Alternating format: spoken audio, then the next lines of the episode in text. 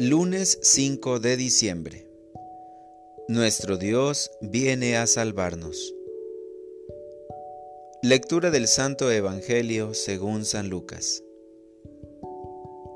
Un día Jesús estaba enseñando y estaban también sentados ahí algunos fariseos y doctores de la ley, venidos de todas las aldeas de Galilea, de Judea y de Jerusalén. El poder del Señor estaba con él para que hiciera curaciones.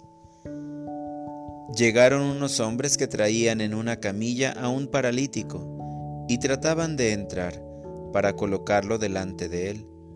Pero como no encontraban por dónde meterlo a causa de la muchedumbre, subieron al techo y por entre las tejas lo descolgaron en la camilla y se lo pusieron delante a Jesús. Cuando él vio la fe de aquellos hombres, dijo al paralítico, Amigo mío, se te perdonan tus pecados. Entonces los escribas y fariseos comenzaron a pensar, ¿quién es este individuo que así blasfema? ¿Quién sino solo Dios puede perdonar los pecados? Jesús, conociendo sus pensamientos, les replicó, ¿Qué están pensando? ¿Qué es más fácil decir? ¿Se te perdonan tus pecados o levántate y anda?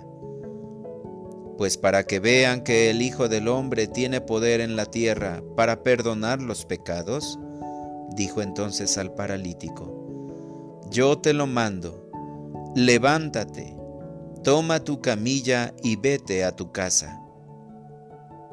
El paralítico se levantó inmediatamente en presencia de todos, tomó la camilla donde había estado tendido y se fue a su casa glorificando a Dios.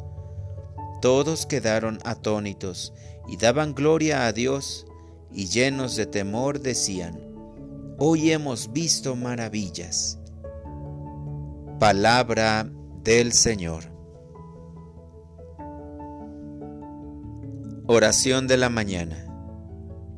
No busco el milagro, sino al que hace el milagro. Cada amanecer es una gloria a ti, Señor. Toda la naturaleza se une a una sola voz para darte gracias por tu infinita bondad.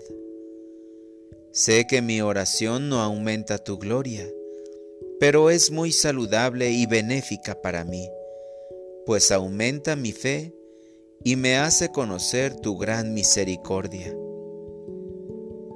Dame la gracia de no quedarme en el milagro, sino que siempre busque al hacedor del milagro, como hicieron los compañeros del paralítico. La enseñanza de estos hombres es que no se dieron por vencidos ante la dificultad de cómo ponerlo frente a ti. La fe de estas personas era más grande que el problema de no poder entrar. Esa es una motivación para todos los que creemos en ti. Es cierto que la fe mueve montañas, siempre y cuando tengamos fe, aunque sea del tamaño de un granito de mostaza. Es responsabilidad de cada uno de nosotros